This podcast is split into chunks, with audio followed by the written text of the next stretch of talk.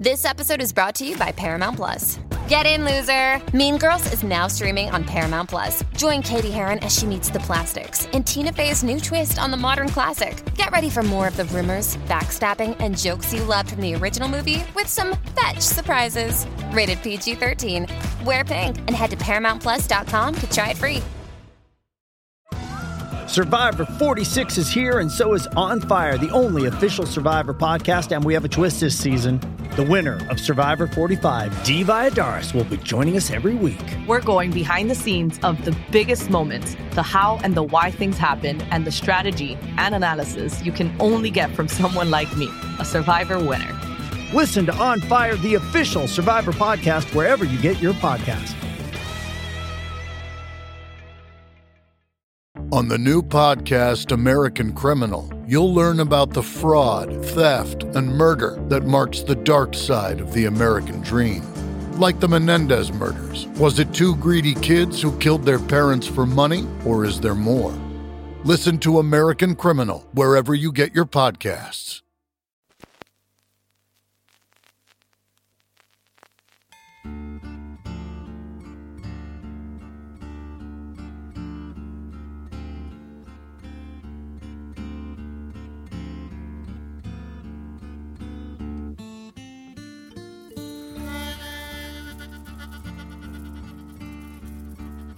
Hey, everybody, welcome to Performance Anxiety on the Pantheon Podcast Network. I am your host, Mark. And before we get started, I want to thank our sponsor, AKG, for sending us their Podcaster Essentials kit. It comes with a Lyra mic and an incredible set of headphones.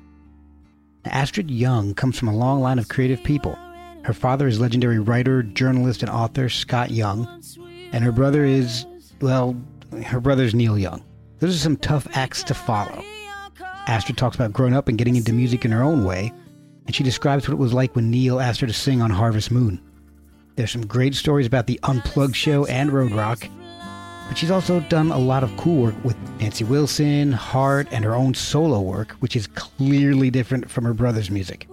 She's played metal, desert rock, folk, and some pretty wild alternative music. And she wrote and starred in a movie and wrote a biography which she is considering expanding on with the help of her brothers. Her latest album features Victor DeLorenzo on drums and the Integratron. Definitely look into the album and the structure. Give her a follow on Instagram at Wanda Plez to keep up with what she's up to. Follow us at Performance ANX. Rate and review us because it helps us get in front of people. We accept coffee at ko-fi.com slash performance anxiety. Merch is at performanceanx.threadless.com. And now buckle up because there's a lot going on on this one with Astrid Young on Performance Anxiety, part of the Pantheon Podcast Network. Hi, I'm Astrid Young, and you're listening to Performance Anxiety. Um, okay, I don't know what else to say. okay, okay. Trying to get a little mood lighting happening, man. It was, uh, There we go. you know, backfired. Well, I've got this weird floating mic thing that it'll, it'll pop in and out of the meeting. It's so Is that what happens when you use the backgrounds? yeah, yeah, I, yeah. It's a, Uh, a, ba- a photo I took a little while ago, so I figured, oh, let me see if that'll work. And now it's doing weird things to everything else. this weird floating mic head randomly. it's like magic. It is weird, terrible magic. That's so. Oh, I can't stop doing that. It's so weird. How you doing?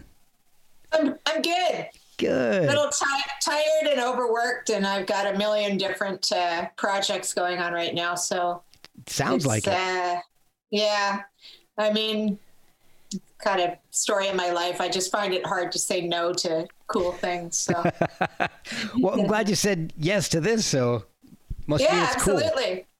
Well, you know, uh, just the idea of performance anxiety is kind of uh, it, it was intriguing to me. Let me let me put it that way. Oh, good. it's you know it's funny because the show has morphed a lot since I started. I've done I've got almost 200 episodes, and it started out with that being the subject, and I would just keep forgetting to ask people that. So, so it's just it's kind of morphed into instead of just focusing on performance anxiety, it's just kind of getting really cool stories of of being an, an artist. Well, yeah, I mean, and I don't think if I mean I, I don't really often get stage fright anymore, but I there's a a few uh, notable situations that I've had that have been incredibly anxiety provoking and. Uh, uh, you know, I, I don't think you can be an artist and not have at least a few of those in your career. I mean, if you haven't, then obviously you're probably still living in your mother's basement. Yeah, exactly, exactly. I know I don't have anywhere near the. The career that, that you've had, or a lot of my guests have had, I was a photographer for a bunch of years, but I went to college for it. And taking my photos and bringing them into class was enough for me. I mean, because we would bring them up and then the entire class would critique them. And when I got up to, to school, and I was just not prepared for that. So it, it's it's tough when all eyes are on you, you know, and you and you feel like you got to do something. Like I I didn't start performing solo until I don't know, I, I guess probably uh, in my 30s. And it was, it's really hard, especially when you're the only person up there, you know? Yeah. Um, but I think it's a really good exercise, even if you never intend to do that regularly, if you play in a band or, or usually with a group of people, I think it's a good exercise for everybody to have because once you've done that enough, you're just like I don't think you'll ever be afraid to make it make a fool of yourself. oh, I know. I I 100% agree. I did something similar to that. I took I, I did improv for a little bit. Oh yeah, and cool. so I, I went and I, I, took a class in D.C. because I, I, live in Virginia, and uh, it was amazing. Once I didn't care about you know sounding dumb or, or making a fool of myself on the stage, it changed a lot of things, not just that, but you know, in my whole life. Yeah, it, was yeah. transformative. It was it was unbelievable. It's interesting how that happens. You just get pushed. You get pushed to do things that you didn't even think that you were capable. exactly. Exactly. Wow, did I really just do that? exactly, and it's but especially when you're live. You know, there's there's no takebacks, right? So you yeah. just got to kind of roll with it. It's just like, oh yeah, I meant to do that. Yeah, yeah. all part of the plan. That's it. Thank you so much for joining me. This is fantastic. Okay. Do you um uh, what network are you on? I'm on the Are you on Spotify? I'm on Spotify. I'm on uh, yeah. like every major uh, pod catcher there is. I'm part of the uh, uh, with uh, Long May You Young. I'm, we're part of the same podcast network, Pantheon Podcasts. We all go through the same network, and they th- throw the RSS feeds out, and they take care of all that for us. So it's uh, cool. It's been really awesome. Really happy I joined that network. So a lot of cool shows. So what I like to do is to find out a little bit about your history to f- kind of find out how you got to where you are now. And your history is a little different than a lot of guests that I've had. So you come from an incredibly creative family, and a lot of people know that uh, your brother's Neil and his entire catalog of work. But I don't think, unless they've really delved into to Neil, they might not know about your dad and how creative he was and what he did. So he was right. a very well known writer in Canada. Yeah, correct. Uh, he was uh, best known as a sports writer, actually. Uh, he's in the Hockey Hall of Fame. Wow. He is still considered by some to be the only hockey writer there was. He wrote for Associated Press. He wrote about 45 books. Uh, some of them, some of them bestsellers that were biographies of of famous sports people. Like he wrote two books with Punch Imlach, who was the uh, uh, manager and coach of the Toronto Maple Leafs, and wow. um, also one with. Uh, um, God, I'm so bad. I'm not a sports fan, you know. I mean, I, I, grew up around this stuff, and honestly, he used to take me to the racetrack all the time, and that's really the only sport that I grad- that I gravitated to was, was uh, thoroughbred horse racing. Oh, but he wow. was actually pretty high up in the in the thoroughbred hor- horse racing circles too. He uh, he won the two highest awards in in thoroughbred horse racing Oh, wow. for articles that he wrote on a jockey named Laffit Pincay. So uh, in the in the United States, it was the Eclipse Award, and uh, in Canada, the equivalent of the Eclipse Award is the Sovereign Award, and he won both those awards. So Wow. um, That's amazing. yeah, so you know, I mean, I became a pretty good hand, handicapper by the time I was about ten or eleven years old. uh, but you know, largely, in, in large part, because of my father's sports career and you know the company that he was keeping. Yeah. Sure. But yeah, no, he was uh, he was on Hockey Night in Canada. He used to do the uh, player um, interviews in between the periods, and uh, he was on a lot of TV shows, um, or like mm, not just sports shows, but like news shows. And Okay. he was the anchor anchor on uh, a late night news show back in the '70s on a Toronto radio or TV station. And Oh, cool. did a lot of radio. Yeah, I mean, he was he was everywhere for a while. It's he was kind of a household name, and certainly uh, guys my age and even a generation younger probably all read his books. Uh, Right. Was he really into music, or your parent, your your mom, really into music? actually, my father would freely admit that he was the only one in the family that had no musical talent at all. which is which is why he became a writer. But um, my family, outside of my dad, my family's pretty musical. I mean, we all play. My uncle, you know, could pretty much play anything on piano and had various instruments lying around his house. And you know, they'd get together and sing. My my cousin, uh, my uncle's daughter, was an opera singer Oh, wow.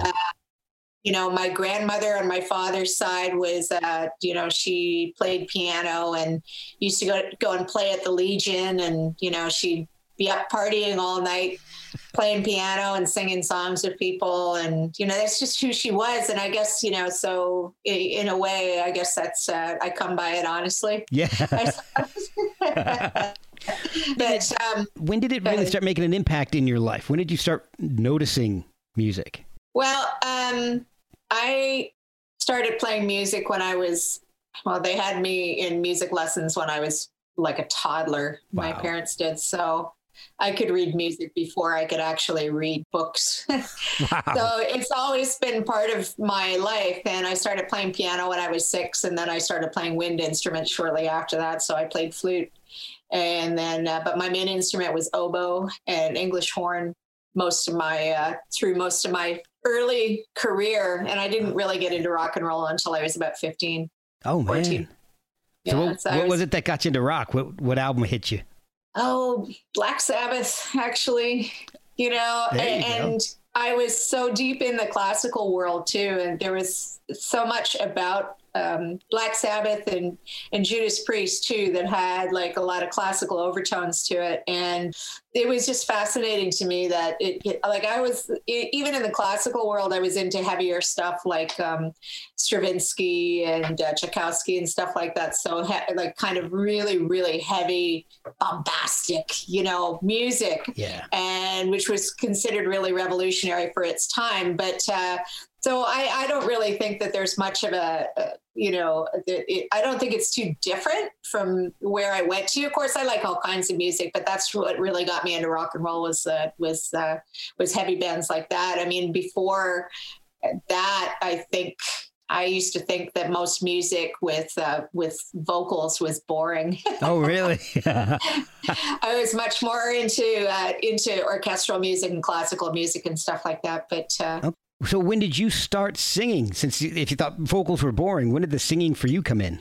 yeah, the singing. I mean, I never even considered myself to be a singer until I moved to Los Angeles. And what happened there is, uh, you know, I went to mm, kind of find my way in the music business. And, uh, you know, I'd had a couple of bands in Toronto that I was singing in, but I still really relied on the guitar. I, I, I felt really weird not having something like that, you know, like what do I do with my hands? What do I do? Where do I go? You know, Yeah. at least with the guitar, you kind of know what, what's going on. But, um, when I got to Los Angeles, of course, I didn't have any gear, so I ended up in a in a heavy metal band called Sacred Child, and uh, even though that was kind of a double-edged sword but uh, but one thing almost right away i realized is like if i'm just a singer i don't have to carry any gear. I can just show up. This is great. I don't have to load and unload and worry about my crap at the end of the night and you know make sure things are working and buying strings and that kind of crap. So it's like i thought hey, this is great. There you go. See if, if all the attention's on you on stage that's a perk yeah. yeah. And you know, and and eventually I, I you know, I brought uh, some keyboards into the into the situation and and uh, started playing guitar again a few years later. But yeah, I didn't play for many, many years when I was in LA. So was Sacred Child an existing band, or did you create that with the band members? Oh God, no. Um, I can't take responsibility for that. Um, so I I was in in Los Angeles. I think I'd been there for about a month or so, maybe a little over a month, and I was staying with uh, my friend Ellen, who's who I've known since I was a kid. And uh, I had uh, in in LA they have a, a, music magazine called Music Connection that has free musician ads, and uh, so I put an ad in Music Connection saying, you know, singer blah blah blah. What I can't remember what I said. Anyway, got a bunch of calls, did a bunch of auditions, and uh, this was one of the uh, calls that I got was for this band uh, Sacred Child, and they were already signed, right? Okay. And what had happened is they had fired their singer, who was a guy, actually, a guy named David Reece, and uh, they were looking to replace him. So the record had already been made, and then they fired the singer, oh, and wow. basically they needed to hire somebody to come in and recut all his tracks. So in I walk, and I got like hair out to here, and you know. Anyway, so I got the gig, which is kind of odd to me too. Well, it was, it was it was really good in a lot of ways too because where I came from, the market that I came from in Toronto, like everybody knew who I was, everybody knew who my family was, everybody yeah. knew what the association was and stuff like that. And you know, I, I I couldn't get arrested. I could get everybody in the music business down to see my shows, and they did not give a shit. You know, yeah. I, I was like a novelty act. You know, it didn't matter which way I tossed it up. Anyway, so when I went to LA, I was just like determined that I was just gonna, not going to tell anybody what was up. Okay. So I got this gig and then you know of course we started rehearsing and then we went in the studio and uh, about six months after that a canadian magazine called music express actually did this big article on the band and uh, of course outed me oh, and no. so the, the record company guy comes walking in with a copy of music express you know saying what's this why didn't you tell me you know and oh, man. I was just like hey, I was just happy that you guys like me for me, you know? Yeah. And maybe, and maybe, you know, in retrospect, it was the hair. but, because uh, to be honest, they weren't really interested in having a, a girl in the band, or at least, uh, I mean, the record company guy was. He really liked me, and uh, the guy who was the he was the producer and uh, also the rhythm guitar player and the primary writer in the band, he really wanted me in the band. But the rest of the guys weren't really keen on it. You know, uh. they tried hard, but in the end, it was like, it was really tough, especially when the truth came out. And then when we started getting press and stuff like that, it was all about me. And here's these guys who've had this band. And I mean, I can understand it to a certain degree you know they worked really hard on this band and, yeah. and, the record and stuff like that. And then i come in and pull a pull the rug out from under them which is not my intention certainly. Right right. And you know i i didn't write a lick of anything on that record. I can't take credit for any of that and uh, nor would i want to actually. I, I mean i actually hate the way i sound on the record because they put me in i was really green at the time too. And uh, this this just factors into the performance anxiety thing because it was it was really difficult for me to go in and cut somebody else's tracks and they were totally in the wrong key for me uh-huh. and i was so green at the time that i really didn't have the balls to stand up and say this is not the right key for me. But of course, also, we're not working in digital, we're working on two inch tape.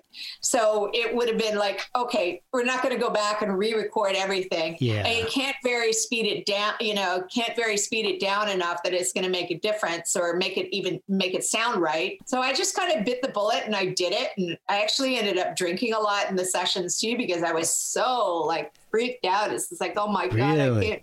I can't do this. Oh yeah, I mean, there's one of the songs, and this is only performance anxiety is this like I, I I don't know what I'm doing. Why am I here? Kind of thing, and and this is beyond my capability.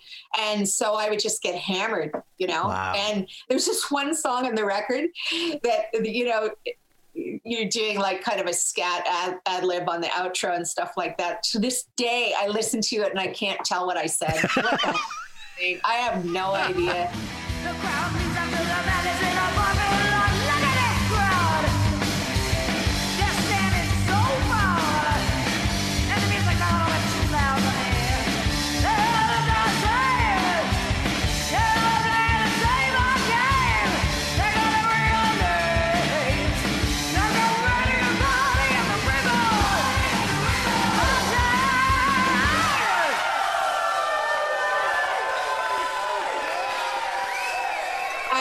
No idea. Oh man. Yeah, I know, but it, it's amazing what you can get through. I mean, it was a really traumatic period in my life, to believe it or not. But uh, I, I'm I'm really lucky that I had a I had a really good publicist that talked me down off the ledge a few times. I mean, not literally, but uh, Right, yeah. But he, uh, you know, I, I I was freaking out, and I I knew that I wasn't enjoying myself, and I was just like, I was almost like I was in jail or I was trapped or something. It's like, Oh, get me out of here. Oh my gosh. something else. And he'd, and he'd be like, don't worry about it. Just, you know, just roll with it. It's not going to last forever and it's going to be good for your career. And, you know, ultimately it was. We did a lot of stuff. And, it, you know, we were in a lot of big magazines. I mean, if you picked up a rock magazine in the late 80s, you could not pick up a rock magazine without seeing us in it. Yeah. So, you know, it, I knew I had made it at that point when I there's this uh, an Italian language magazine called HM, and they had stickers in the middle, right, uh, Okay. of singers, and there was one of me and one of Bon Jovi, and I was like, Oh wow. That's awesome. yeah, I, Man. I know. It was great. So you know, there's good and bad of it, but uh, I learned a lot. In in in retrospect, it, it was really an exercise in uh, in humility. Yeah. You know, So how long did the not. Sorry, go ahead. Oh, I was gonna say, how long did the, the group stay together with you as part of it? Well, we were we were working on a second album, and uh, unfortunately, after the first record, uh, the drummer quit, and uh, the original bass player quit too. Now, the drummer he just had another thing. He was a he's a photographer too, and uh, so he just wanted to focus on his photography.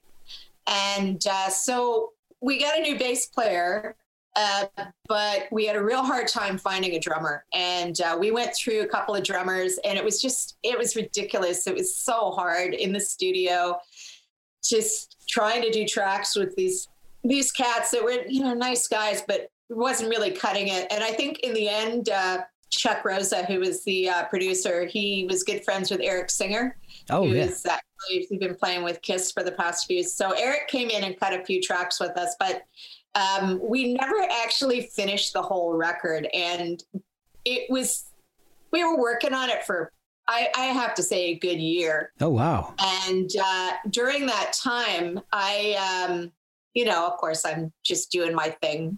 I was uh, at a party jamming with some friends of mine. It was, I can't remember whose birthday party it was, but anyway, I got jumping up on stage and I was singing in, uh, some ACDC songs with this band. And, uh, and Bill Aucoin was there, who was Kiss's manager at one time and Billy Idol and whatnot. And, and Bill came up and he's like, I want to sign you. I want to put you in the studio, this, that, the other thing. You're amazing, blah, blah. So, um, anyway, so he talked me into quitting Sacred Child, which, you know, didn't really take much convincing, to be honest. But, but what ha- ended up happening was it was good and bad because, you know, the, the thing with Bill never really went anywhere. Unfortunately, he had a drug problem and he kind of went off the rails in the middle of it. So he basically, you know, what ended up happening is he put me in the studio with a bunch of, uh, bunch of cats, right? Like studio guys and Mhm. whatnot. And uh, so I ended up with a bunch of demos and no band and no manager. You know, Wow. I mean, in the end, so here I am, high and dry. You know, it's not it's not like that. That's never happened to anybody. And to to be honest, it's it's just like one thing in a long line of other things. You know, I've never had good. I've never had good luck with management before. It's just like sometimes they, I, I don't know. I'm not convinced that uh, I've never been lucky enough to have, like my brother had, was lucky enough to have a guy like Elliot Roberts on his side. I, I just never, Yeah. I never found that person. Yeah. A guy like Elliot Roberts is hard to find. It really is. He was one of a kind for sure. Yeah. When did you start writing your own music? Was it before Sacred Child or during, after? Well, I've I've written plenty of music when I was uh, when I was a kid, but you know, of course, most of it sucked. So uh, you got to suck for a long time before you start getting halfway good. Yeah, I'm, I'm still waiting for that to happen here. we'll, see. Maybe the next, The thing is, it's like with with the classical background too. I got really hung up on the idea of perfection, and that I think really hindered my progress as a player and a songwriter because I was trying, I was reaching for this thing that just wasn't me and it wasn't attainable. I mean, I was looking at singers like Ian Gillan and Glenn Hughes and uh, and Robert Plant and stuff like that, and and those were the singers that I wanted to be like. But my voice didn't sound like theirs, yeah. much to my chagrin. But uh, A lot of other the- people You know, it it wasn't until I started getting into artists like Kate Bush and Nina Hagen. Even you know, she's a kind of a punk uh, a punk artist, Yeah. but um, they have incredible voices. But they use their voice like an instrument much more so than you know they don't strive for perfection. And and i also had like another really good friend of mine nancy wilson from heart. She she told me one time as we were talking about this and she goes it's the imperfections in your voice that make it unique and that's what people gravitate to. She goes what if everybody had like perfect voices? That would be really boring. And, and Yeah. i thought about it I thought yeah she's re- she's right so Yeah, You know. exactly. from Exactly. then on i didn't give a shit so, all right. So, I'm looking at a discography here, and I see Sacred Child in '86. Then I'm also seeing it got re-released in '89, and then the next thing is is Blackthorn in '94. Well, '92. All right. So this is I'm looking at this website here. And everything's a little out of order. So, all right. So, '86 was Sacred Child, and then 92 you do background vocals with your brother on harvest moon. How did that come about? Was that did he call you up and say hey i want you on background vocals or how did that transpire? Because I, I know my brother and i it's it's kind of hard for us to say hey why don't you come and help me out doing things? It's um well, it was uh, certainly unexpected. I uh, you know I always share. I, I spent a lot of time in the studio, and I would always share what I'd done with my brother, and uh, you know, of course, hoping for feedback, which sometimes I would get, and sometimes I wouldn't. But uh, um, I was actually just up for Thanksgiving one year, and we were sitting around after dinner, and he whips out his guitar and he says, oh, I've been in the studio lately, and uh, I was wondering what what would you sing on this? If you were going to sing backup on this song, what would you sing? So it plays like War of Man, which is on Harvest Moon, and uh, I mean, you could have knocked me over. Just like Oh. that, I, I was like, in, in my mind. I mean, the thoughts that are going through my mind is just like, oh my god, seriously, he's really asking me this, and you know, it's it's one thing to hang out with your family and stuff like that, but you know, it all gets really real. I mean, it's like he is who he is, right? So Right. in in that moment, he's not my brother anymore. He's like, oh, he's asking me. This guy is asking me to actually sing a, sing on a record, right? wow So now it's do or die. I've got to like pull this off, and I don't even remember what I did, but obviously it was enough yeah because he said, "Well, why don't you stick around a few extra days, and Nicolette's going to be here, and and you you guys can sing together."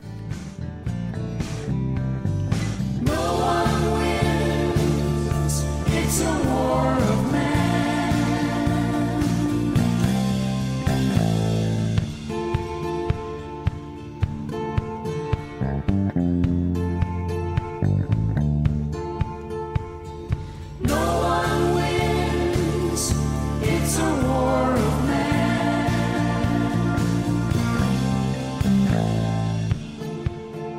And uh, and so that's how that happened, and uh, th- that's the first time that I sang with him, and and uh, so I was in the studio singing with Nicolette, and uh, it's really interesting because as long as you know, I, I've been practically living in a recording studio since I was you know 14 and I've been around them all my life uh, because they're totally different approaches to recording.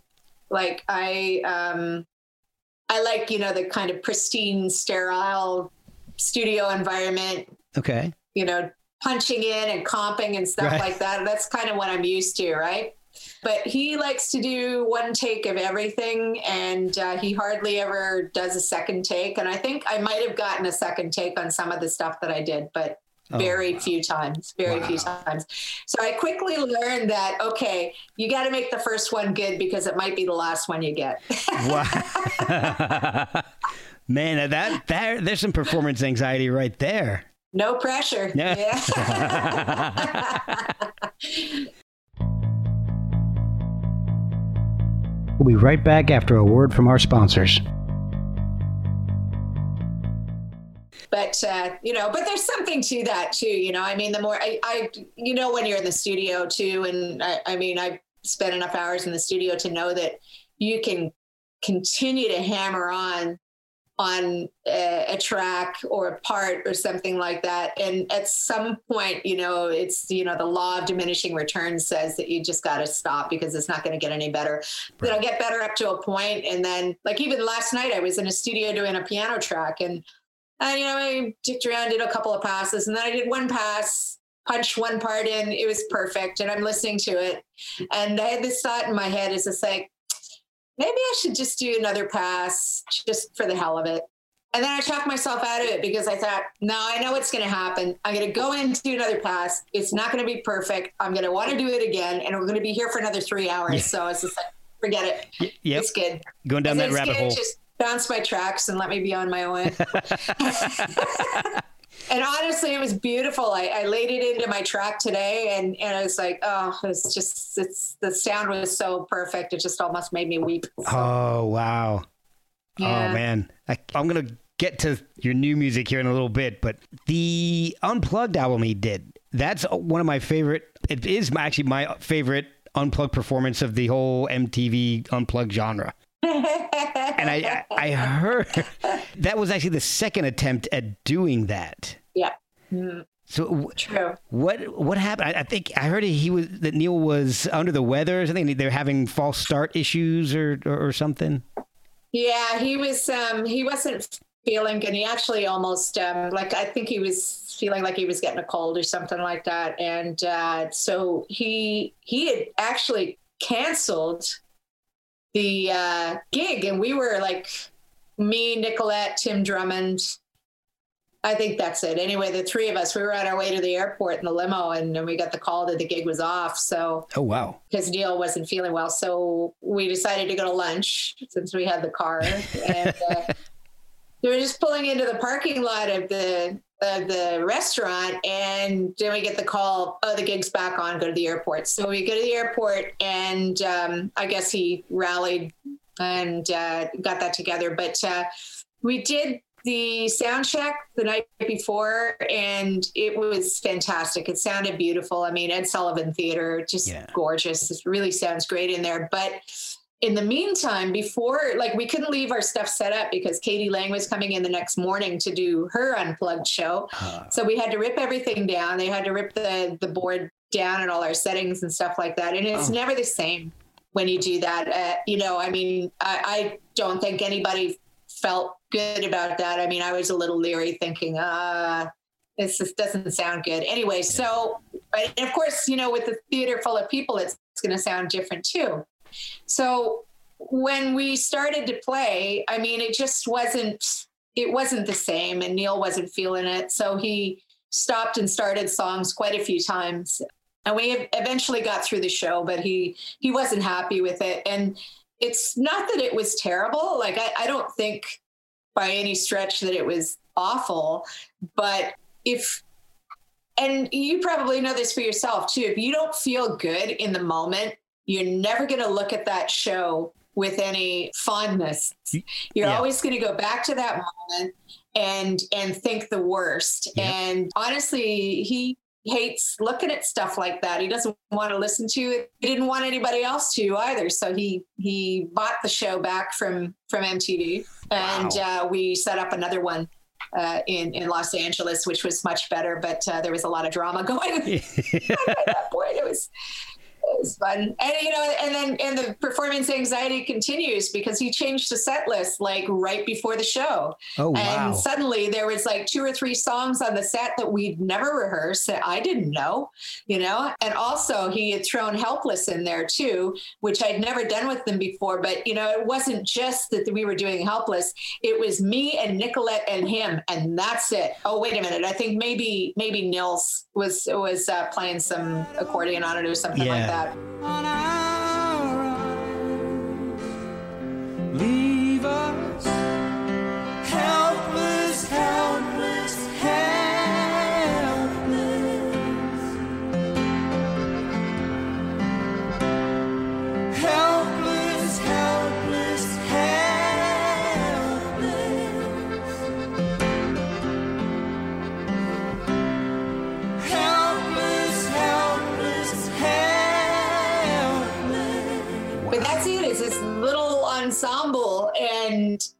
Like talk about being put on the spot. Here you go. Yeah. Uh, and and the other songs um, that I didn't know, uh, Nicolette actually had to sing the the part to me in my ear right before we were singing it. So if you actually watch Unplugged, and you'll see sometimes the camera cuts back to us and we'll be just like going back to our microphones but that's what was happening Oh, she would wow. lean over and she would sing my part into my ear and then we go back to our mics and we do it right Wow. and this happened like all like a couple of songs i think uh yeah so That's wild. And so I noticed that the show seemed to be split up into two sections. There was like the solo Neil section, and then Neil with the band. Is it was Yeah, that by that's right. design, or, or was it editing, or how did that come about? No, that's that was the show. Um, that and but the thing is, before we did the show, what was planned? It was supposed to be the whole band the whole way through, but that's what he did to change it. He, uh, you know, just like we get the set list, and it's just like, okay, well, the band's not playing on the, in the first half of the show at all, and then "Helpless" was the segue, and then the full whole band came out, right? Wow. So yeah, this that was that was uh, surprise, Yeah. you know. And Neil's like that too. I mean, he just I, I uh, over the years that I spent singing with him and being on the road with him, you just kind of have to be ready for anything, Wow. you know. That yeah, I I imagine, and I would have if, if it was me. My I know my nerves would be up doing the second take of this this show. You're on MTV. You're th- getting thrown songs that you're not familiar with, and then it's just four of you on stage. That's got to be nerve wracking. Uh, it's totally nerve wracking, but you know, I mean, you're there in front of. It's not like you can, you know, say, "Oh, give me another go." Right. It's not like being in the studio. You've got people out out there, and not only people. I mean, this is Los Angeles. You got to understand. So you've got half of the fucking music industry is there, right? Right. I mean, every big league guy in in the music business was in that room that night. You know, um, so uh, you know, and the guys from REM were there, Peter Buck and Michael Stipe, and it's, it was just I can't even remember. The whole thing is a blur, actually. I, I yeah. I But you know, the other thing is too. It's like when we were in the studio doing Harvest Moon. Uh, Linda Ronstadt did these long oohs in the, as you know, yeah. and if you didn't know, they are so ridiculously long that it's almost inhumanly possible. It's almost not possible to actually do it. Wow. You know, for your typical singer, for your typical singer, anyway. Right. And uh, when we were rehearsing and stuff like that, I was always like, I can't, I can't sing that note that long. And Nicolette's like, yes, you can, yes, you can, yes, you can. And like going over techniques and uh, things like that and how to do it. And then actually doing it in the show uh, at Unplugged and not knowing whether I would get through it or not. But the first time I did it, it's just like, ah, yeah, no problem. You know, Wow. and now and now I can hold a note for like, oh my god, Oh, so, okay. So that you, can- you can go away and have a bite and come back, and I'd still be still be on that note, you know. I wanna see you dance again because I'm still in love with you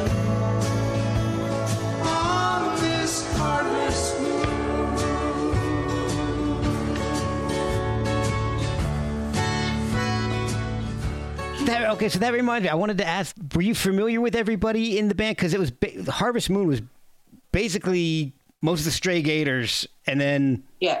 Linda Ronstadt, James Taylor. Did you know everybody, or were you kind of having to get familiar with every, everybody during the recording sessions? Well, most most of them I knew or had met at, at least a few times uh, growing up. You know, I mean, a lot of those people have been in Neil's life uh, right from the beginning. Ben Keith and Spooner was uh, was new. I mean, he didn't. That's the first time that I had ever met him was uh, on Unplugged. Okay. And but you know, Tim Drummond, I, I've known him since I was a little kid. He's been around, and uh, yeah, so. Okay, so there, you were a little more comfortable in that situation than if you're going in not knowing anybody. I suppose. And you know, being having been on the road with my brother, I also knew the crew very well.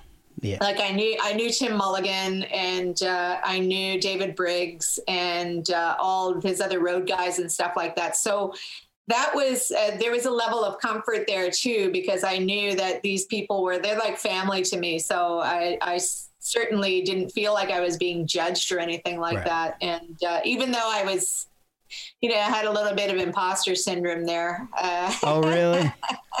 I'm Oh. very lucky to have to have had Nicolette because she really um, she really kind of took me under her wing and she told me Yeah. she t- she told me the truth about things and and uh, what it was all about and she encouraged me a lot you know i've had a lot of people in my life that have done that for me musically you know when i didn't think that i was really up to the task and not just within that too you know i mean i play keyboards too but and i know a lot of people that are much better players than I am, but these are the same people that will stand up and push me to do things that I didn't think that I could do.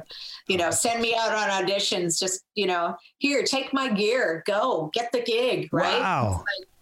Oh yeah. That you know, I've been great. really lucky like that. And I think if you don't push yourself, you'll never know if you can do it or not. Like I, I've made a complete fool of myself on more than one occasion. But you know, after you've done that once or twice, you're really not afraid to do it again. Yeah, that's for sure.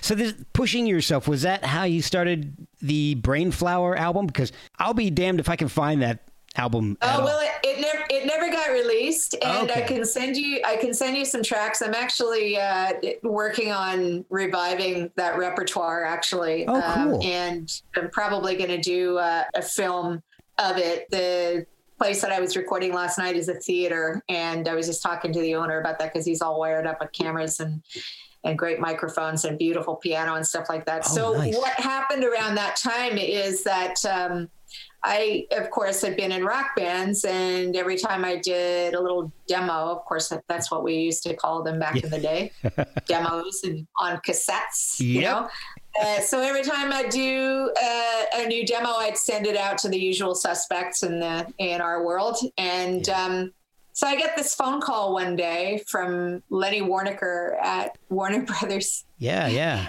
and he says he says uh, yeah got your demo tape. He says uh, he says i really like your voice and your songs are okay but he says i, I just don't think that i think it's going to get lost in the shuffle. There's too much out there that actually kind of sounds like this and it just doesn't stand out for me. And, and at that point i was having a major situation with my band. I was just so sick of dealing with guitar players and having volume wars in rehearsal and stuff Oh. like uh-huh. that. So I, I was just ready to beg the whole thing. And, and he just caught me at that moment where I said, I said, you know what? He said, I said, I'm done with rock bands. I, I'm going to just play piano, play with a string quartet, and maybe go play in some coffee houses or something like that, you know? Yeah. And he said, he said, well, that sounds really interesting. Uh, let me know if you want to do some recording because I'd be really interested in that. And I went, yeah, okay, bye. You know, and, I, and I hung up. And uh, about two weeks later, I'm sitting in the dentist's office, just waiting, you know, things going through my mind and and, Yeah. and it's just it's like hey wait a minute did he offer me a, a recording deal or something and so i got up and i ran down the hall to the payphone and i called his office and his assistant uh, picks up the phone and she said oh astrid i hear you're going to be doing some recording with us and i was just like on an, based on an idea. And this is not the first time that this has happened to me. Okay, so they put me in the studio, and unfortunately, uh, uh, Lenny Waronker left uh, Warner's to go to DreamWorks to go start DreamWorks. So uh, kind of get left high and dry. But uh, you know, you've you've never lived as a musician unless you've been kicked in the kicked in the head a couple of times. So Yeah. so yeah that's that's uh, that that was one of the first times i had to kind of and honestly the idea wasn't fully developed but uh, i found a great arranger composer this guy named bob parr who i worked with and he and i did some beautiful beautiful work together and uh, yeah i will share it with you because it's it's really really gorgeous stuff yeah. and uh, Putting love in its place. Holding the answer to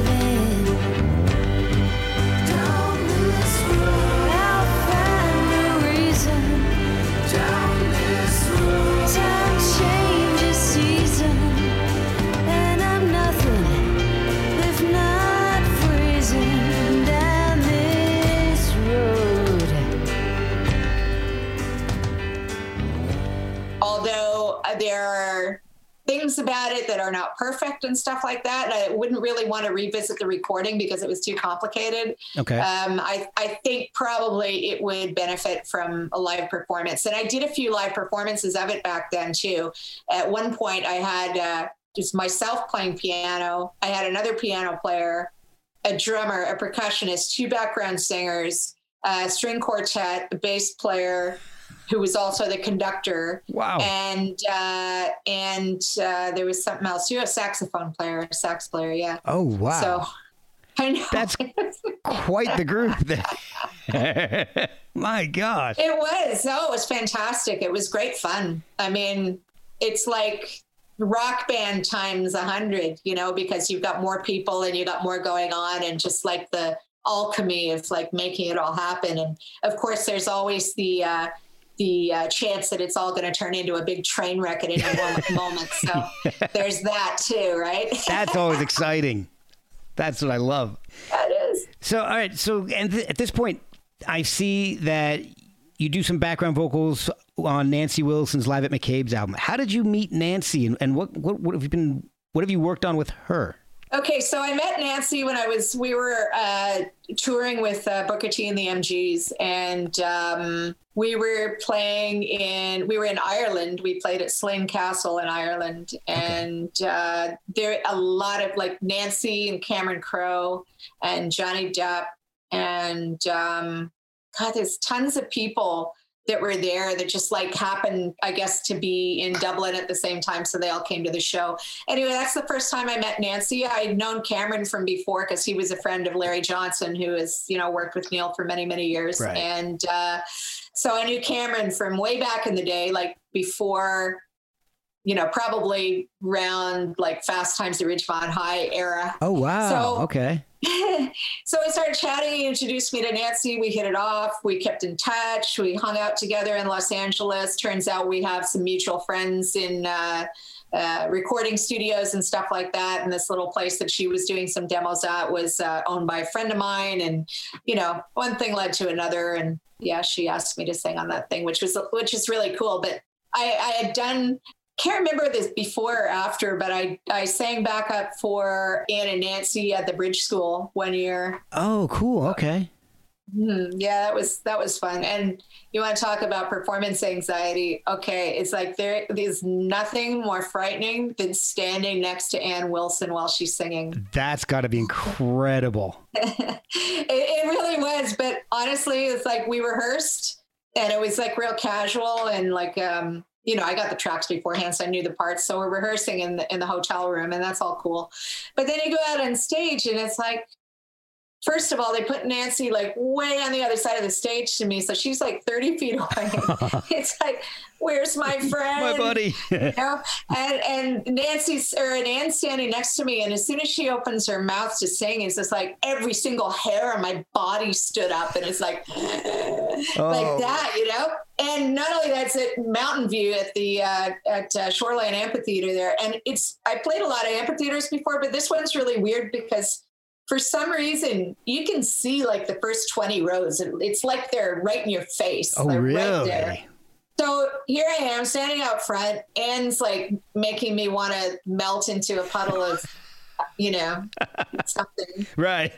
and uh and uh, so but i got through it but it's really funny because like i think the last song that we did i had uh, we had we all ended on this you know three or four part harmony.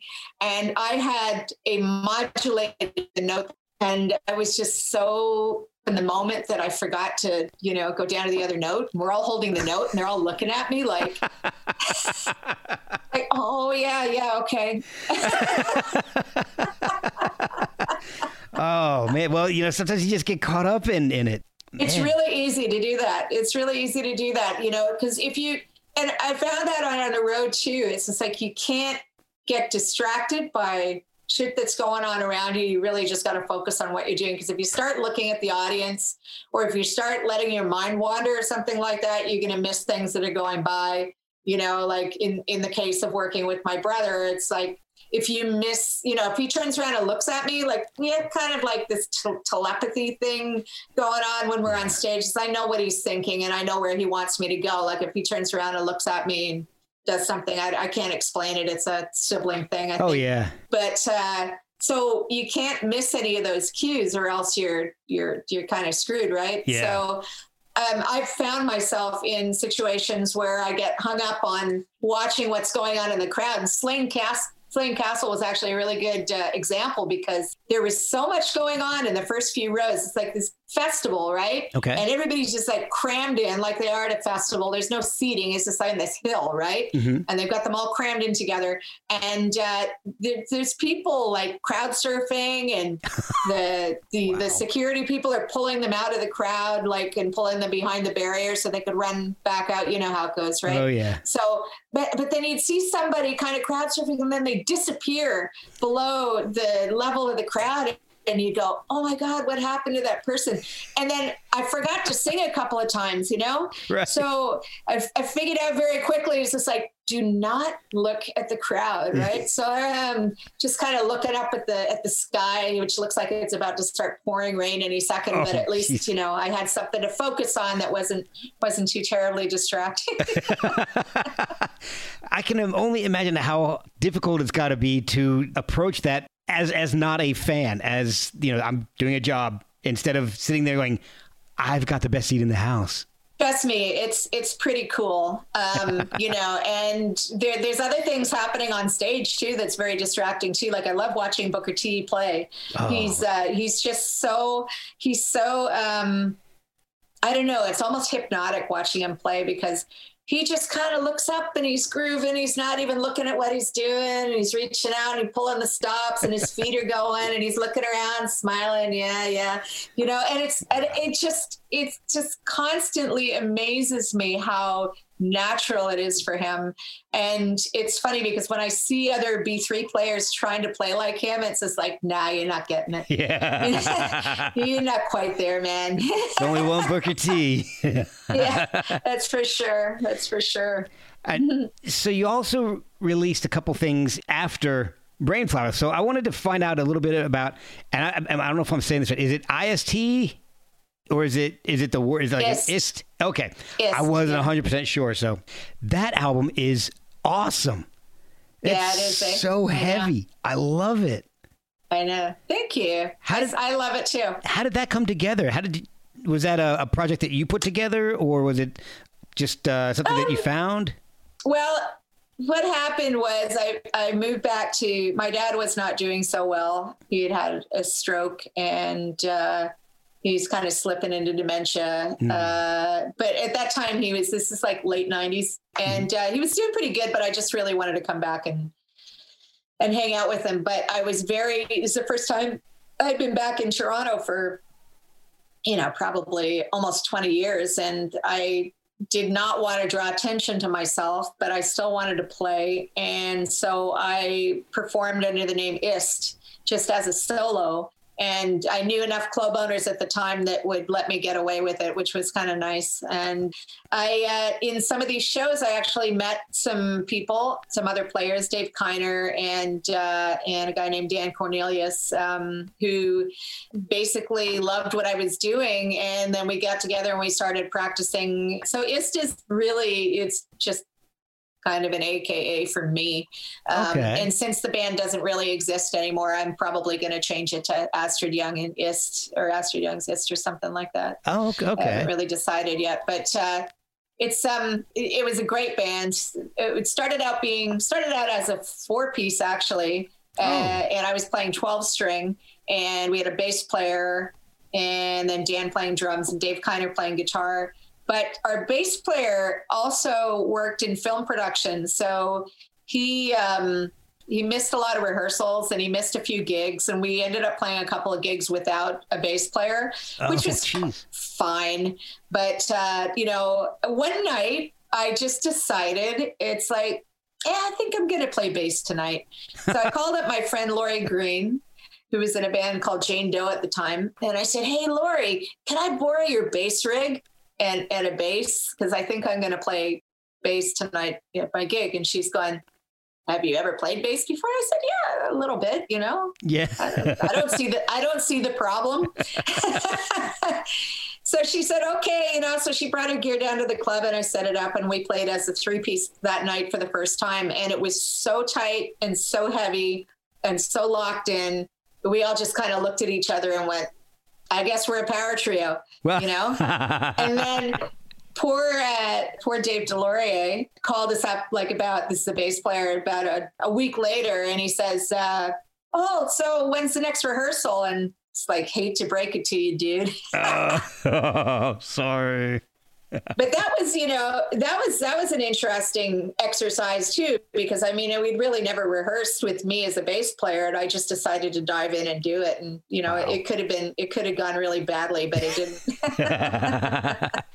it's amazingly heavy, and, and I guess I, I wasn't expecting it to be as heavy as it was. It's got a great stoner rock grungy feel to it, and it's it's Yep. 16 millimeter is, is I think that might be my favorite track off that album. That is it is so heavy. I love this album.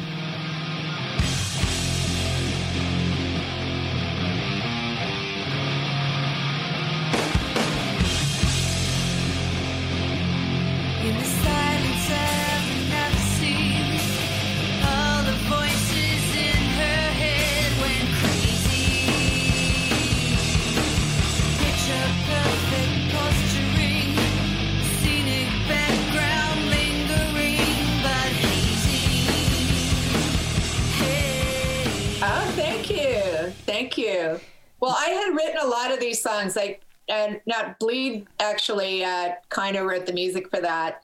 But 16mm, and there was a bunch of other songs on that record that I was actually already doing in my solo shows.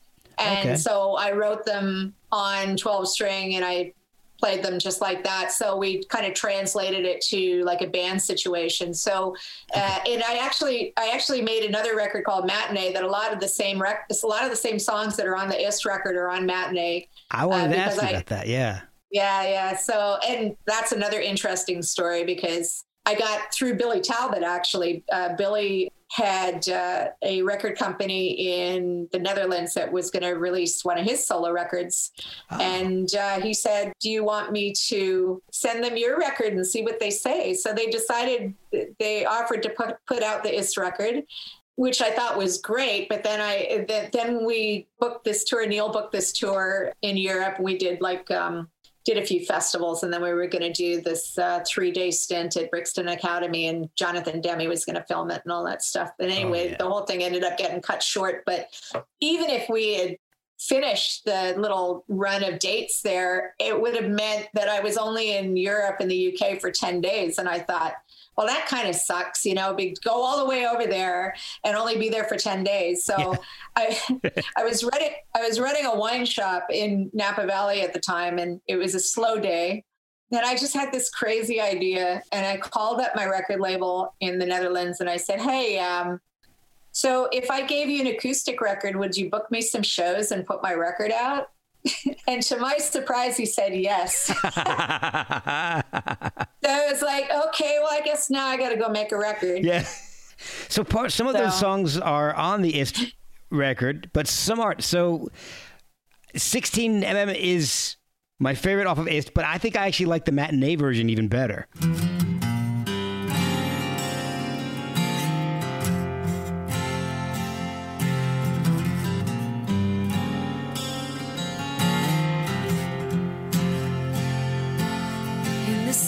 silence of another scene, all the voices in her head went crazy. The picture perfect posturing, the scenic background lingering, but And then. Restraint is so cool because that's to me that kind of sounds like uh, like Alice in Chains but with a flute. Yeah, yeah. Well, that's actually um, it's not a flute; it's a mellotron, I think. Oh, cool. That's even better. Yeah, yeah. Like I, I played mellotron, and uh, it was a really cool one too. And apparently, uh, it's a famous one. I'm not really sure who owned it before, but um, anyways, the, the mellotron, and then I also had a, a mini moog that I played on it too, which is fantastic. That is cool. Those, Yeah, oh, those things are amazing.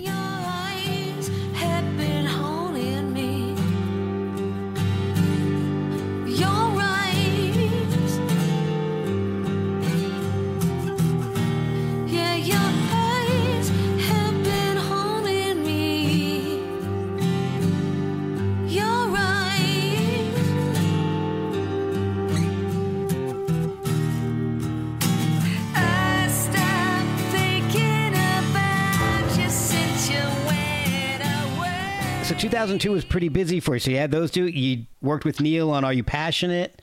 When did you start writing? Because around that time you also were writing a, a, a screenplay that became kind of became a short movie, right? Yeah. Okay. So that particular story, which uh, I started writing in 1986, um, Wow. 85, 86. Yeah. It was just an idea that I had. And it started as a short story.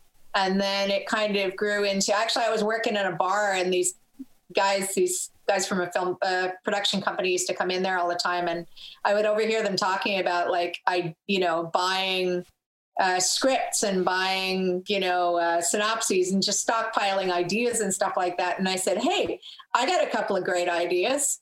And uh, so I pitched them. I just gave them an elevator pitch on it. And they said, yeah, that's great. You know, uh, so I wrote up a one page or a two page synopsis and they bought it, which was pretty cool. Oh, wow. Never got made, of course. And then a few years later, I decided to bite the bullet and actually write the screenplay, which I did, and uh, and that got I got a couple of good hits on that. I, but I was pretty green at the time, and I didn't really pursue the avenues that I had available to me. I, sh- you know, should have, but uh, I had other things going on, so I wasn't paying attention.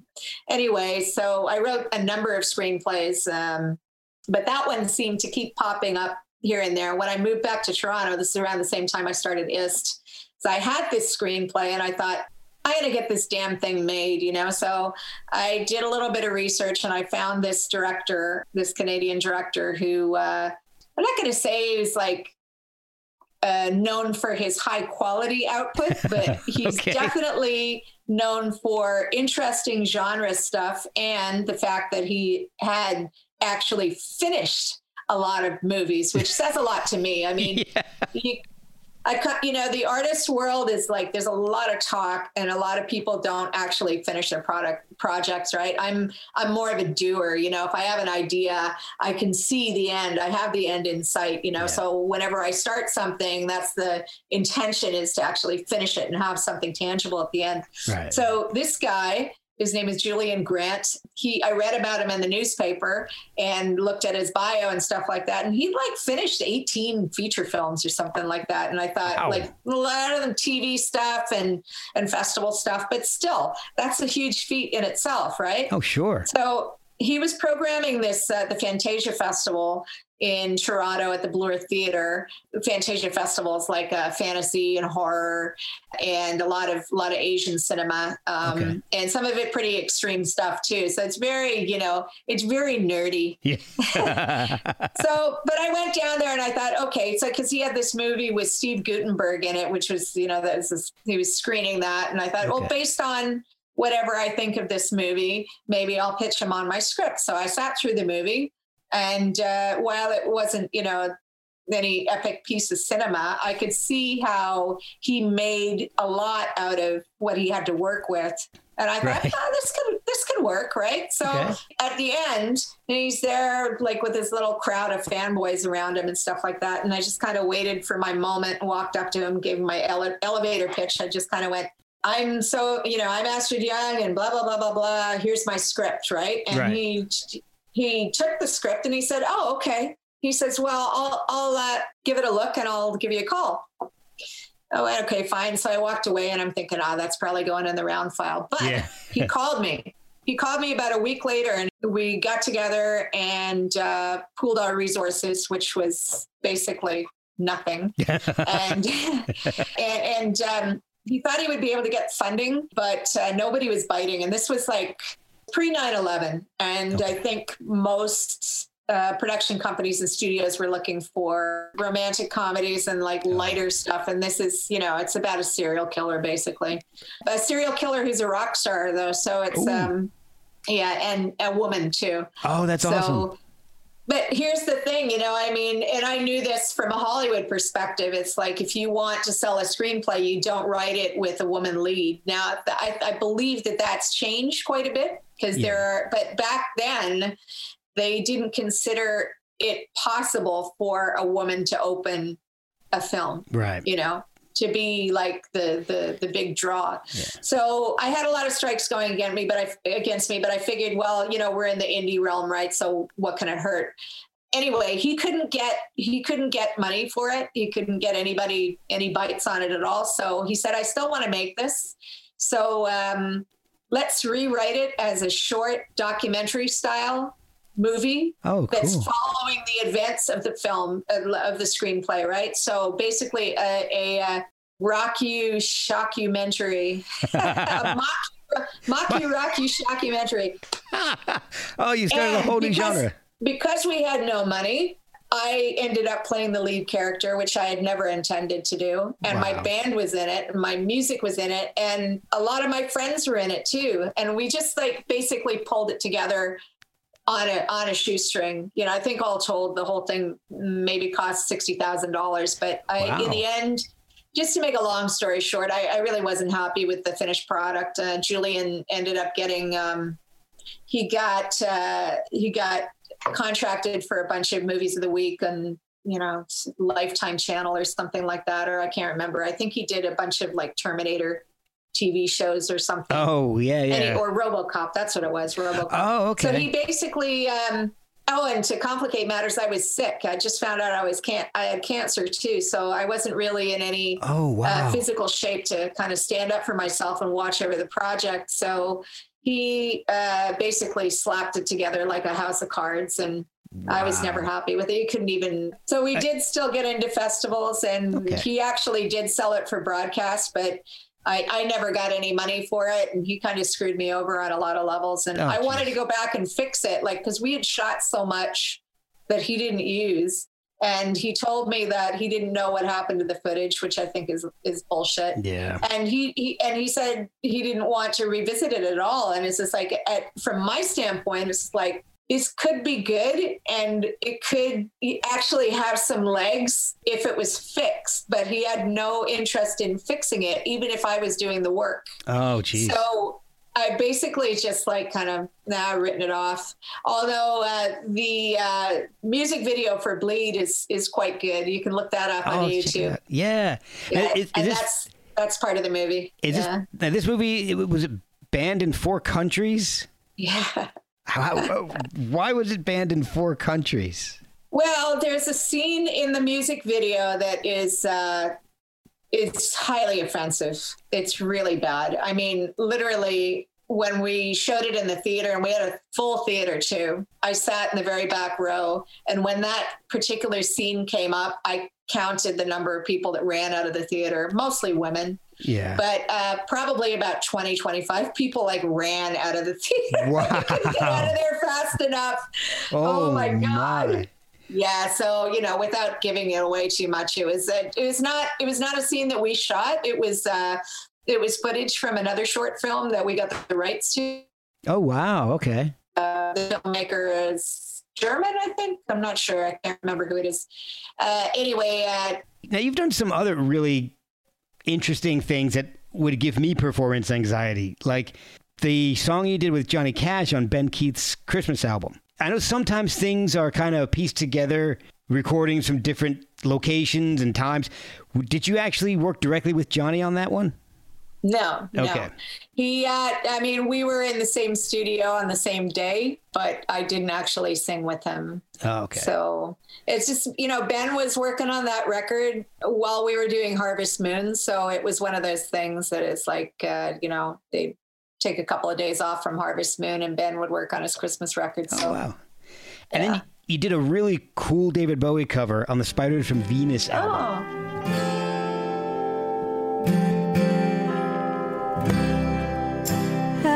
catch a paper boy, but things don't really change. Still lying in the rain, but I never wave bye bye. But I try. I, I really like that Yeah. version of Modern Love. Was was that something that you got to pick, or was that assigned to you? How does that work? No, I, I I was doing that song already, and uh, I, I, you know it's it's funny. I tell people all the time that "Modern Love" is is actually a very very sad song. Yeah. You know, and and so it's like it's like my version of it. I think I, I came up with the arrangement. It was like two in the morning in Toronto, midsummer on Queen Street. I was staying at a friend's place. It was so hot. There was no air conditioning. The bars were just getting out on the street. It was just like mayhem outside. And I couldn't, there was no peace inside because I couldn't close the windows because it was too hot. and so that's what came out of that. But, uh, but it, it's interesting that you mentioned that song because uh, all of the reviews that that record got every single one mentioned that song and it was very polarizing. They either absolutely loved it and thought i was a genius or they thought it was the worst piece of crap that they've ever heard and that i should be that you know it's like i, sh- I should be exiled for eternity because i defaced this song so badly you know? Oh, Jeez. Well, I'm I'm in the I love it camp. Oh, thank you. Thank you. I, I'm probably going to have another go at it at some point. I mean, I recorded it uh, in, in a friend of mine's studio, but I think I would do it a little bit differently this time. It's, uh, you know, I, I, I often do it in shows because it still surprises people. You know, they don't even recognize the song until the, until the chorus comes up. Oh yeah. I- And then afterwards they're going, oh my God, I didn't even know that that was that song. I will never hear that song the same way again. You know? Exactly. If I didn't pull up specifically knowing it was on the Bowie album, I wouldn't have. It would. It would have taken me a, until the chorus probably to figure out. Oh, it's that's the Bowie song. so your latest album, which I've been listening to a, a lot over the past week or so, one night at Giant Rock, you Oh, did yeah. that with um, Victor DeLorenzo Yes. from the Violent Femmes. How did you meet up with him and, and get this album going? Well, I played bass on this record for a band called Overhaul, uh, which is a UK band. Okay. And uh, he, and the guy, I think his name's Andy, Andy Gallagher, and he's done some work with Victor in the past. And so Victor and his manager at the time knew about me for from playing on his record and i guess victor was looking for somebody to work with and we just happened to be in the same city at the same time. My my husband was playing. Um, we were in Buffalo, and my husband was playing a bar with his band. Um, and uh, Victor was actually doing some sort of a lecture at the university there Okay. at, at SUNY. So um, his uh, manager arranged for us to have dinner together and do a little meet and greet, and uh, we hit it off. And then from there, we just started talking about how we could uh, how we could work together, and what we were going to do. And I had already been working on on One Night at Giant Rock. I already had a few songs that were like in various stages of completion, but uh, he kind of wanted to start to start from scratch. But I thought well, this is a good place to start because some of these songs are really good, like Patchouli Boy and and Yeah. the Nerve and what else had I already start? Integratron was already recorded, and Oh, uh, cool. there were a couple of other things too.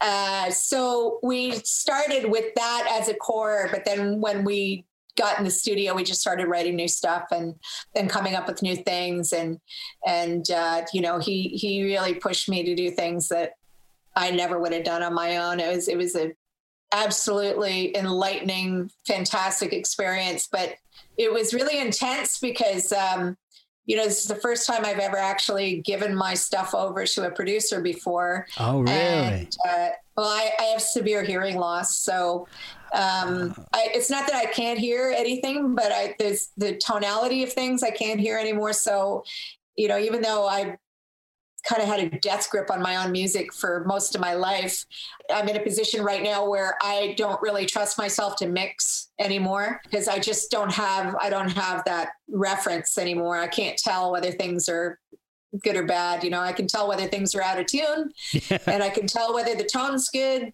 But in terms of balancing things and getting that right, it's like I, I just can't do it. So ah. it was really hard for me to kind of give that up, you know, because I, I had to really find somebody that I could trust. And I thought, well, I'm just going to have to let it go and and trust this person because a I he's brilliant, and b this is like the chance of a lifetime for me to work with you know somebody that I that I really admire Yeah. you know artistically and as a person and uh see it's like hey like let's try something new you know Yeah. so we would be in the studio and he would like stop me and say okay so the next try the next take we're going to do why don't you try it this way and i just kind of like you know my brain would be going what are you crazy i would never do that and then the other part of my brain saying let it go just do it you got nothing to lose right Yeah. so I would do that. I'd like just take a deep breath and do it. And it was just brilliant. It was absolutely brilliant. And the engineer, uh, Travis Kasperbauer, said after the first couple of days, he goes, uh, he goes, you know, I know what you're doing. and I said, what do you mean? And he says, I see the look on your face when he tells you to do things. and, and I know that you don't agree with him, but you do it anyway. And he says, you are kicking ass. nice. It was a real revelation to me, like to just to be able to let it go and to have something come back that was so special, that was so incredibly special. Like that record is, uh, it's you know not perfect by any stretch of the imagination, but there's so much heart in it, and there's so much soul, and uh, there's so much atmosphere, and um, Yeah. a lot of it has to do with Victor. You know, Well, I love the all the varied styles on the album. It's amazing. I mean, Integratron, it's got this super awesome desert vibe to it, and then you go completely 180 with "Try This," and you got that awesome sax on it, which, which sounds like Dana Colley playing the sax, uh, it- who's like my favorite sax player, and yeah, Darcy Hepner, he's amazing. oh, he's now right up there with Dana Colley for me. Guy Hamilton on. Then you've got your new drug.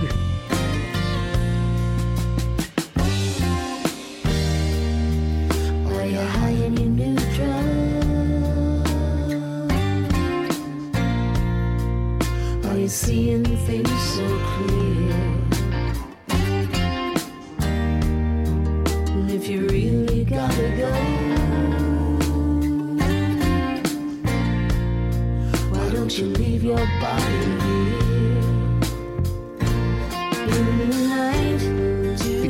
and, and Amy's song are my two favorites on the album, and it's Aw, thank you. your new drug is just got this very slinky sexy sound to it, and I mean, your voice sounds like Karen Carpenter on it, who another person. that I- That's funny. That's you're not the only person that said that. Oh, really?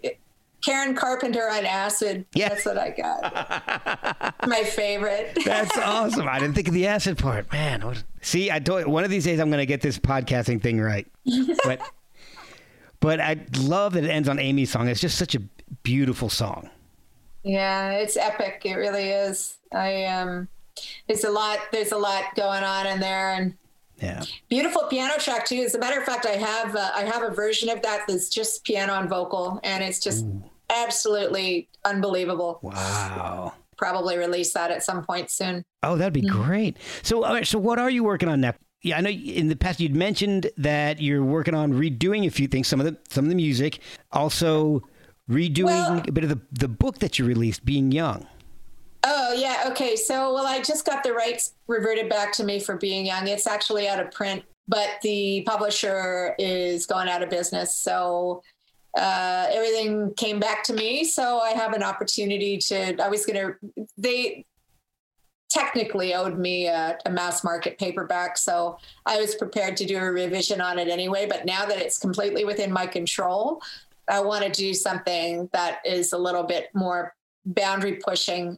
And I've actually talked to my brother about being involved, both my brothers about being involved in it too, because, uh, you know, to get their angle on certain aspects of our relationship with our father and, and to be able to kind of juxtapose it because we had very similar experiences, although similar but different, you know, I mean, basically the same thing happened to all of us, but we all handled it in different ways. And a lot of it has to do with my dad. Like, you know, my, we don't have the same mother, Right. so my dad left their mother for my mom.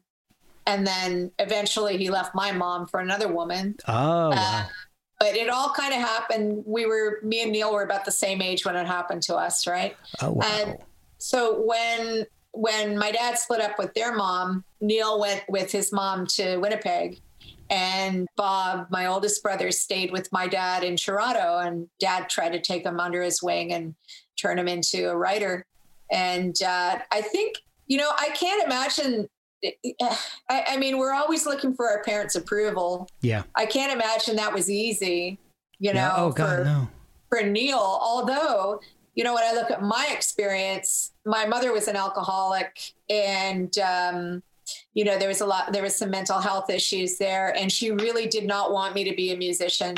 I mean, it was like her worst nightmare that I decided to take that on as a pro- profession, you know? Wow. And she never really got music. She was never really into it.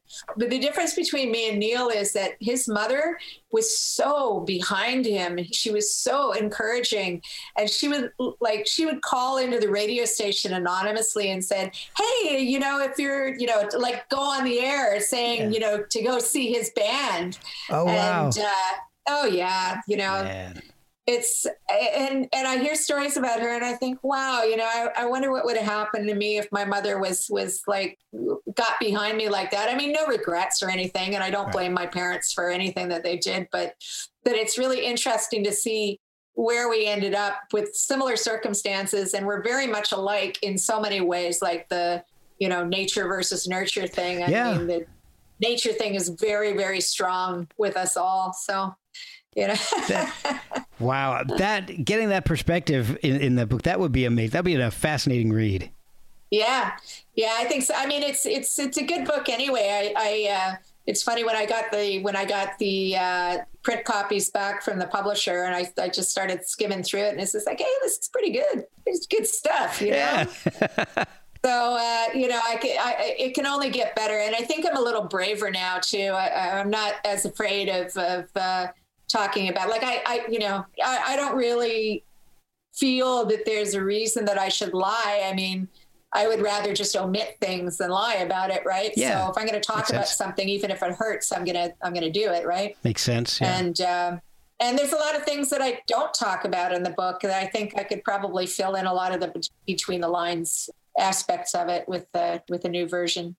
Throughout this, you've mentioned new music that you're working on. So what's what's coming down the pike? What can we hopefully expect from you in- the future? Hopefully, the near future. Well, a couple of things. I mean, one thing is just a, a kind of a mutual project I'm working on with a few friends of mine. I have a very dear friend in Los Angeles who's going through uh, chemotherapy for pancreatic cancer right now, Oh, and wow. he's a he's a brilliant songwriter, and uh, he's written a lot of songs with a lot of people. And uh, me and about 26 other people have all chosen songs of his to cover. Oh wow. And uh, another mutual friend of ours is is putting it together as a record for him.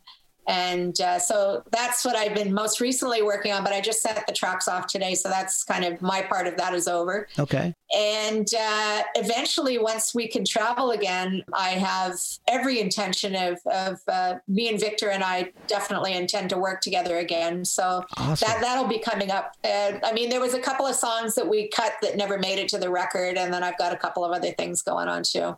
Okay. And I've been playing a lot of piano the past couple of years, and uh, I ha- I've written some new songs. And um, one thing I was working on pre-COVID uh, was I was going to do some live broadcasts from my house with a with a, uh string player that I work with named Saskia Tompkins. She plays violin, viola, and nyckelharpa.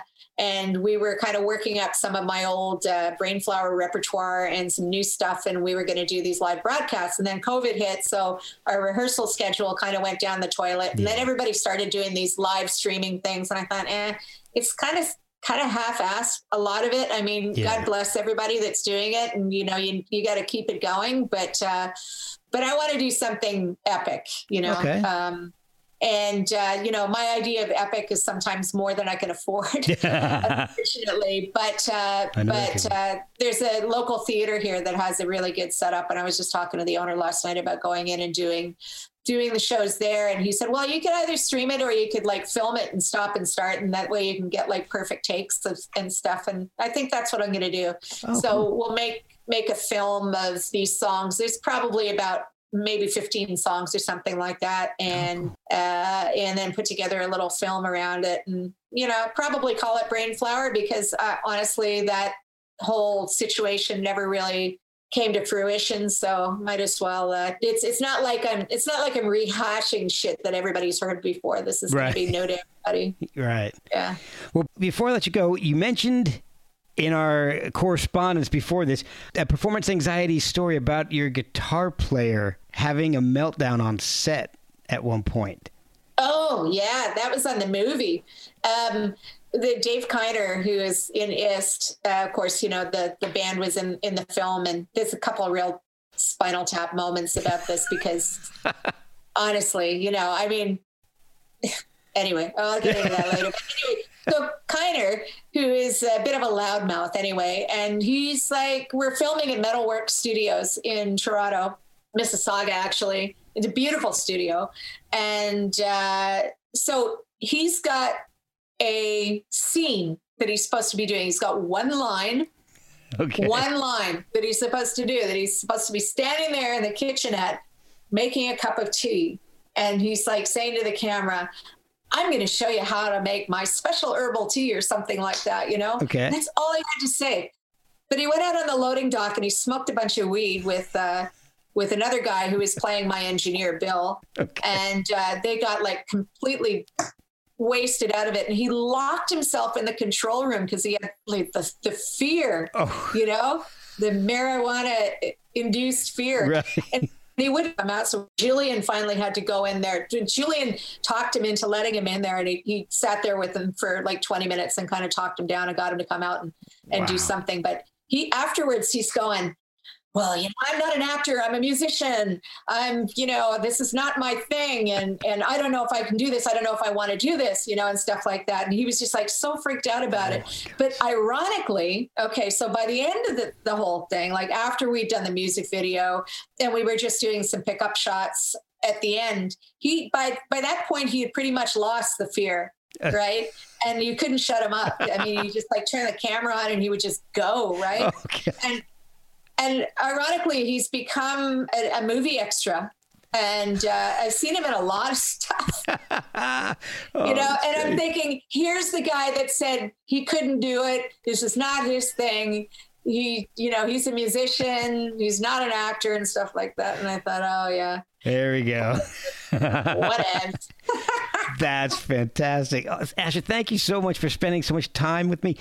My pleasure. Where can people follow you and, and find the new releases, keep up with what you're doing, uh, the social media, websites? What, how can we follow Okay. I'm redoing I'm redoing my website, so I, I hesitate to to give that out right now because I gotta blow I gotta blow the whole thing up. But it'll be you know you can just Google Astrid Young and you'll find it. I have plenty of videos on YouTube, uh, including the bleed video from from Haunted from the movie, which is. Uh, it, it's pretty crazy. I sent you the movie picture, Yes. uh, the movie poster, and yeah, I, I am covered in blood. Yeah. I'm literally covered in blood by the end of it and it looks so real. It looks incredibly real. Like I'm lying on this white cyclorama, just covered in blood, right? wow. It's pretty cool. And uh, yeah, and then there's a bunch of other videos that I made there. And as far as my music, I mean, you can find it on any streaming service Spotify, iHeartRadio, uh, iTunes, Apple Music, you know, wherever you get your music, I'm there. So, and IST too. Do, do seek out IST. The record's called Pakalolo Paniolo. You won't find it under my name because it's under IST, I-S-T.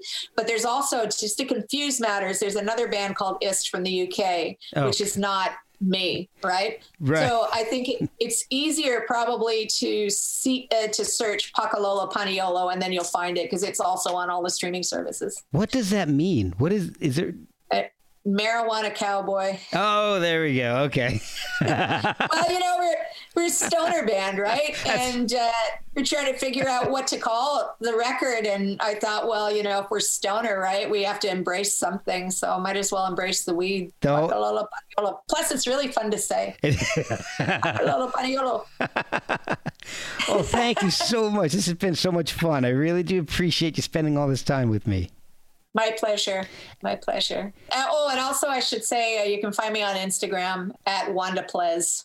You know, you probably search my name, you'll come up for that, but it's under Wanda Plez. And the uh, the meaning behind that is Wanda. My first name is Vendela, and ang- if you anglicize that, it's Wanda. So that's part of that. Me and Neil call each other by our other names. Sometimes his middle name is Percival. So Yeah. he's he's Percy and I'm Wanda. Oh, man. Uh, and Plez is actually the name of the character in uh, in my movie, Right. movie Haunted. So Right. Wanda Plez, that's me. Well, it's funny. A, f- a former guest on the the podcast who's become a friend. Um, her name's uh, Autumn Whitaker. She's uh, in a band called the Hawk Percival, and she named it after Neil's middle name. So Well, the interesting thing is he's named after his our grandfather, and our grandfather's name wasn't Percival; it was Percy, just straight up Percy. they Yeah. formalized his name. Yeah, exactly. I love it when it freezes when you've got like this big smile on your face. It looks great. It's better than like you know. It's better than that face.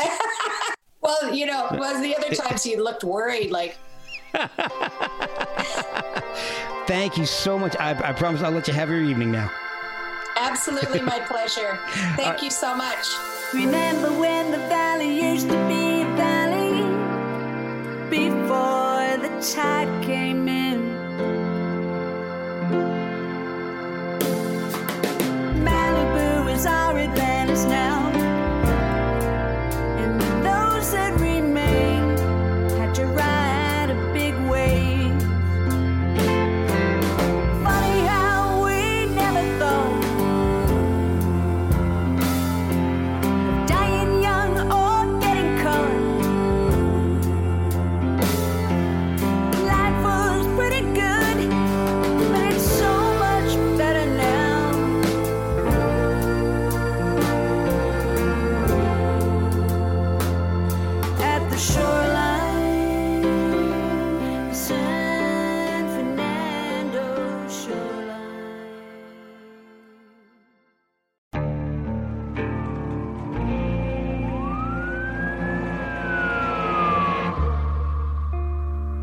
What would you do to achieve the American dream? The big house, the happy family, the money. 911, what's your emergency? Would you put in the hours? Would you take a big swing? What's the problem? What's the problem? Would you lie? Would you cheat? Would they shop? Would they shop? Would you kill? Yes. Dad, my mom is right there. From Airship, the studio behind American Scandal, comes a new true crime history podcast. I'm Jeremy Schwartz, and I'll be taking you inside the minds of some of our most notorious felons and outlaws, exploring the dark side of the American dream. In my new show, American Criminal, you'll meet the picture perfect brothers who'd kill their parents, the thief who stole babies, the crypto king who siphoned off billions, and plenty more. From assassins and gangsters to killers and con artists. Whatever the case, whoever the criminal, you don't know the full story until now.